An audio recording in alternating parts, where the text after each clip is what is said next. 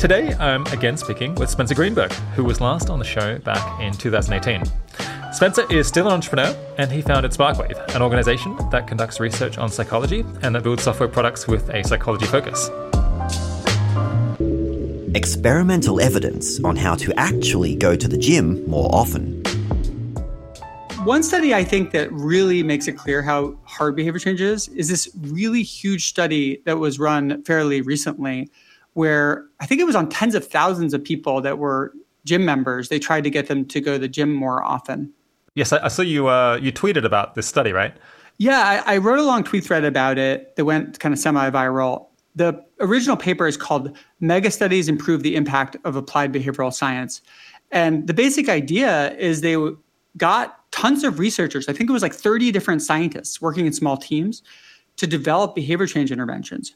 And then they took these tens of thousands of people, it was like 60, I was 61,000 participants who already had gym memberships and used these text message interventions, 53 different interventions that the scientists developed to try to get them to go to the gym more often. So here are the ones I thought were, were more promising, more interesting. One is giving people bonuses after they mess up. So the basic idea is if you fail to go to the gym when you when you wanted to, you'll be told you're going to get a special bonus if you recover from this mistake. So the next day, if you go at the time you planned, you'll get extra points.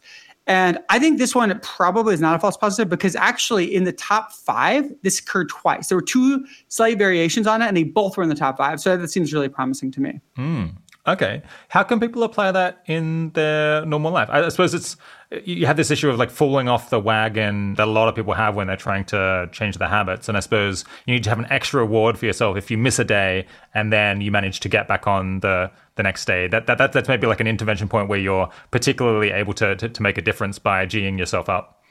Right. And I think the key is to think about a failure as not okay i'm now i'm screwed up and now it's not even worth it. It's like no no no wait. Now i can recover and i should be like feel really happy if i like am able to recover. Because think about doing a habit. You're going to have failure days like inevitably.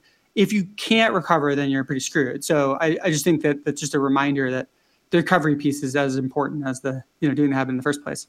So the other one is really quite interesting they gave people a choice of a gain frame and a loss frame for the points they earned. So the idea is when you go to the gym successfully the time you planned, you earn points, right? So that's a gain frame. But you can equivalently think of it as you start with all the points, and every time you don't go to the gym, you lose points. And this intervention, they actually let people choose. They said, Do you want to have this many points at the beginning, and every time you don't go, you lose them? Or do you want to have zero points at the beginning every time you go you get them. And of course it's the same number of points either way. But by letting people choose they found people actually seem to go to the gym more often. And we don't know for sure it's not a false positive but i think it's kind of cute. And if it actually works that's pretty cool.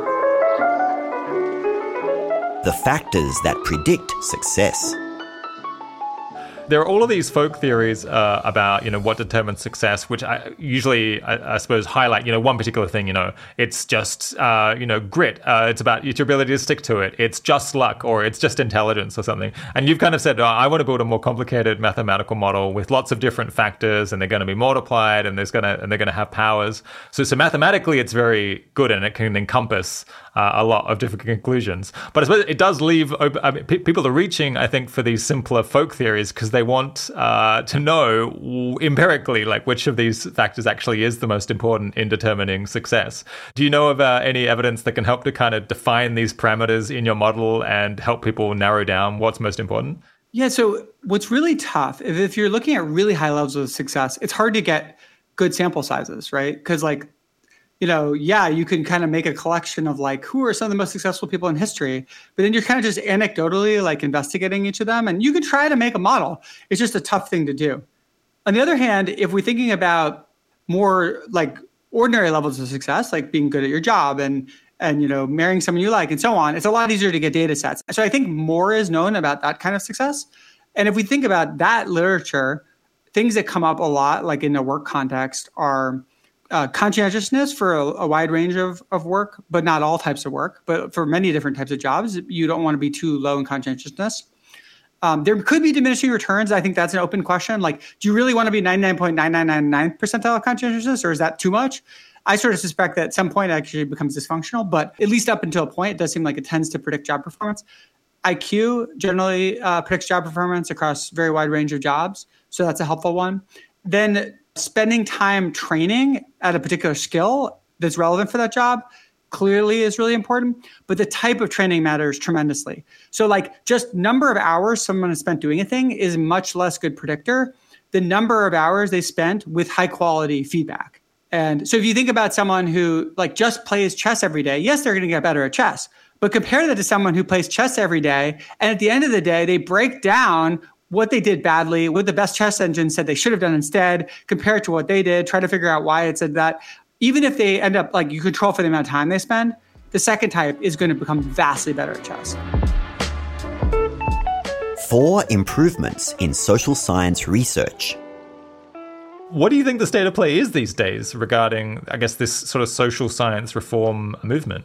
Yeah, it is kind of uh, depressing reading papers from the 70s and be like, well, yep, they're pointing out all the things that need to be fixed. Um, I guess we didn't do anything about that at the time, and now the chickens have come home to roost. Yeah, no, I, I think we still have a long way to go to make science better. Very long way to go. However, I do think there are glimmers of hope. So one thing I'm seeing, and this is just kind of anecdotally, is I see more data being shared. I see more researchers being like, "Here's my data, go check it out," and, and also more material sharing as well. Of like, here are the materials I used for the study. The Open Science Framework has been a really positive force, where they really are encouraging people to share their materials in an open way. It's kind of a nice platform for helping you do that. So that's really cool. I think there's more replications happening, way more replication projects where people are going and trying to replicate results. So that's really great. There's also this idea of registered reports. Uh, Chris Chambers has really been an advocate for this, and they're quite an, an amazing idea, where basically they get journals to agree to accept a paper before the study's been run. So basically, they, the, the journal knows exactly what the, the study is going to be, but they don't yet know the results, nor do the researchers. The journal agrees to accept it, and then the research team goes and runs the study and it gets published, regardless of whether it's positive or negative result. And this is really nice because it reduces the incentive to p hack your results just to show some cool result because your paper's already get published either way, right? So, so that's really nice. And, um, and yeah, and I would just say just generally more awareness. Like the increased skepticism is probably helpful because it means people know they're going to be scrutinized a bit more for the research methods The biggest barriers to better social science research? I think currently something like 40% of papers in top social science journals don't replicate, but it's pretty dependent on what field it is. And I think we should, I mean, I think ideally we should get that down to something like 15% not replicators, you know, something, you're never going to get to zero because there's going to be, there's always kind of things that could happen. It could be just bad luck or weird chance or stuff like that. But I think, I think it's just significantly too high a replication failure rate. And the basic answer is that it's an incentive problem fundamentally. But I think there's, you know, that is sort of like the super high level answer. But there's like interesting things to unpack there about, well, what would it mean to make better incentives? But at the end of the day, if you're a social scientist in academia, you need to get publications in top journals in order to stay in the field and to get those tenure track roles and eventually to get tenure. And if you can't get published in the top journals, you basically will get squeezed out. So there's kind of a double incentive whammy here. One is that if you're kind of doing fishy methods, you might have a competitive advantage over people who are really playing fairly, right? Because maybe the fishy methods let you publish more often. So that's really, really bad. And the second thing is those uh, eventually you're going to end up with a field that's gets filled with the people that are doing the fishy methods and then that becomes a norm right it's like if you see other people doing fishy things and you're like, I guess that's how research is done, then that's obviously going to have a negative effect on the whole field. And so, one thing that's really great about the kind of open science movement is it's by pushing back against these norms, it's like trying to create a new set of norms, a better set of norms. Importance hacking. Are there any issues with science practice that are, are a big deal that you think uh, you know listeners to the show might not have heard so much about or might not appreciate how important they are? Yeah, absolutely. And, and I think uh, one really big one that I think actually might be on the same order of magnitude as p hacking in terms of how important it is, but is really not well known. It doesn't really have a standardized name. Is something we call importance hacking. You can get your result in a top journal by tricking the reviewers into thinking that it was a valuable or interesting finding when in fact it was essentially a valueless or completely uninteresting finding. One example that comes to mind is this paper testing theories of American politics, elites, interest groups, and average citizens. And so the basic idea of the paper was they're trying to see what actually predicts what ends up happening in society, what policies get passed. Is it the view of the elites? Is it the view of interest groups? Or is it the view of what average citizens want? And they have a kind of shocking conclusion that really, so here are the, here are the coefficients that they report. Preference of average citizens, how much they matter? 0.03. Preference of economic elites, 0.76. Oh my gosh, that's like so much bigger, right? alignment of interest groups, these are these are like what the interest groups think, 0.56. So almost as strong as the economic elites. So it's like kind of a shocking result. It's like, oh my gosh, like society is just determined by, you know, what economic elites and interest groups thinks and not at all by average citizens, right? I remember this paper super well because it was covered like wall to wall in the media at some point. And I remember, you know, it was all over Reddit and, and Hacker News. It was a it was a bit of a sensation. Yeah. So, you know, this often happens to me when I'm reading papers. I'm like, oh, wow, that's fascinating. And then I come to like a table in Appendix 7 or whatever. I'm like, what the hell? And so, so in this case, the particular line that, that really throws me for a loop is the R squared number. So the R, R squared measures the percentage of variance that's explained by the model. So this is a model where they're trying to predict what policies get passed using the preferences of average citizens, economic elites, and interest groups. Take it all together into one model drum roll, what's the R squared? 0.07. They're able to explain 7% of the variance of what happens using this information. Okay, so they were trying to explain what policies got passed, and they had, you know, uh, opinion polls for elites, for uh, for interest groups, and for ordinary people, and they could only explain seven percent of the variation in what policies got up, just like negligible. So my takeaway is like they failed to explain why policies get passed. That's the result. Like we have no idea why policies are getting passed, right? identifying p hackers. Are there any like uh, techniques for tackling p hacking that uh, that I might not have heard about?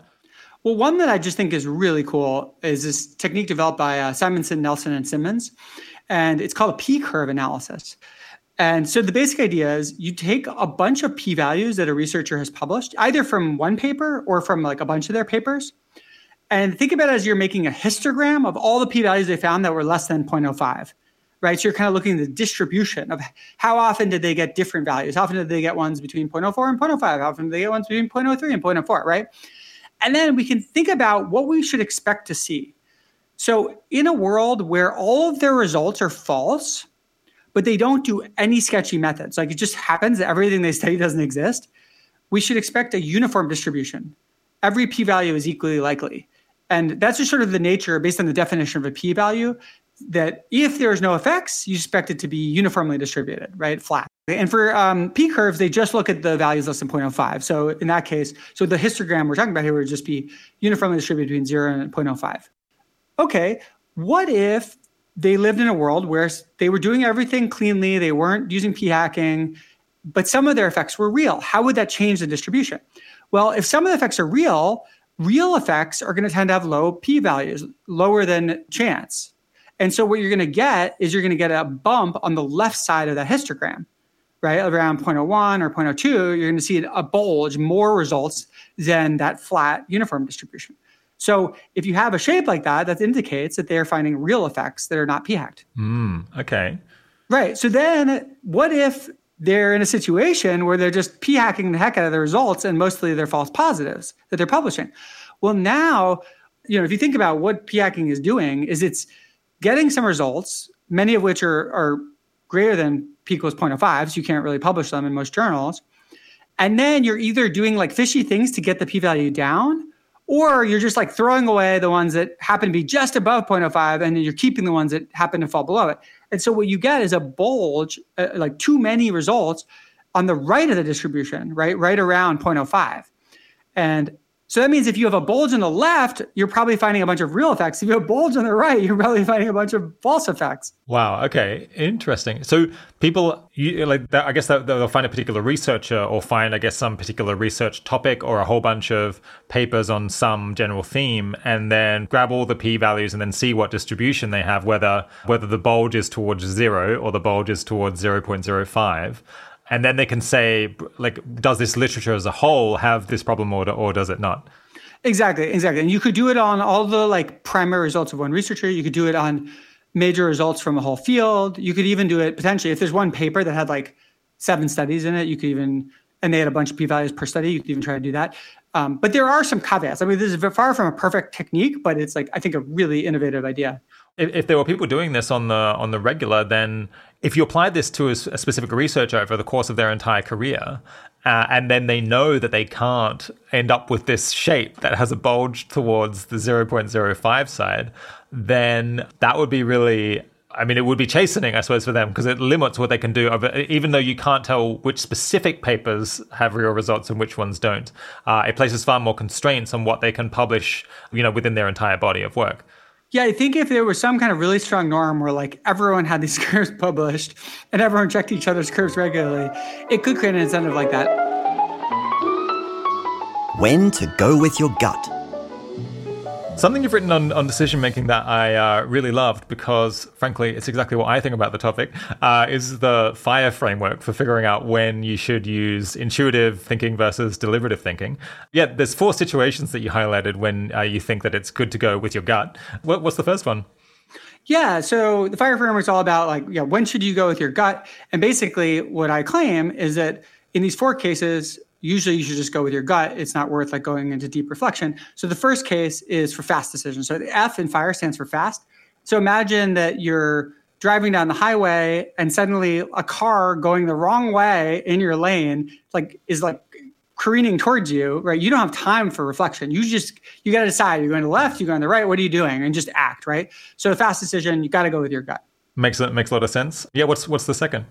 So second is the I in fire. It stands for irrelevant decisions. This is just very low stakes decisions that really don't matter. Where you know using your reflection is probably just not worth the investment of your you know conscious mind. Just spending your time thinking about something more important. So this would be like you're at the salad place. You're trying to decide, do I get carrots in my salad? It's like, does it really matter? Just like if your gut tells you get carrots, get carrots. Right? yeah. Okay. What's the what's the R? Yeah, so the R stands for repetitious decisions. So think about someone who's a chess master who's played you know thousands of games of chess with feedback on how they did. That person is going to develop an incredible intuition for what is a good chess move.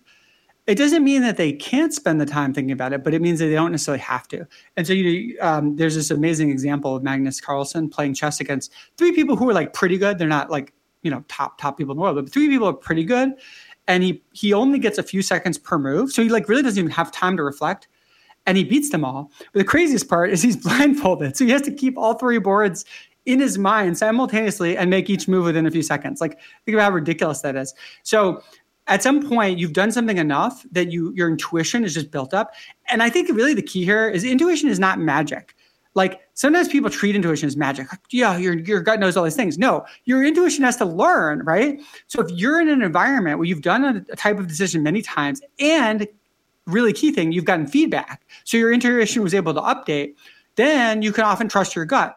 That that makes sense. What's the what's the E?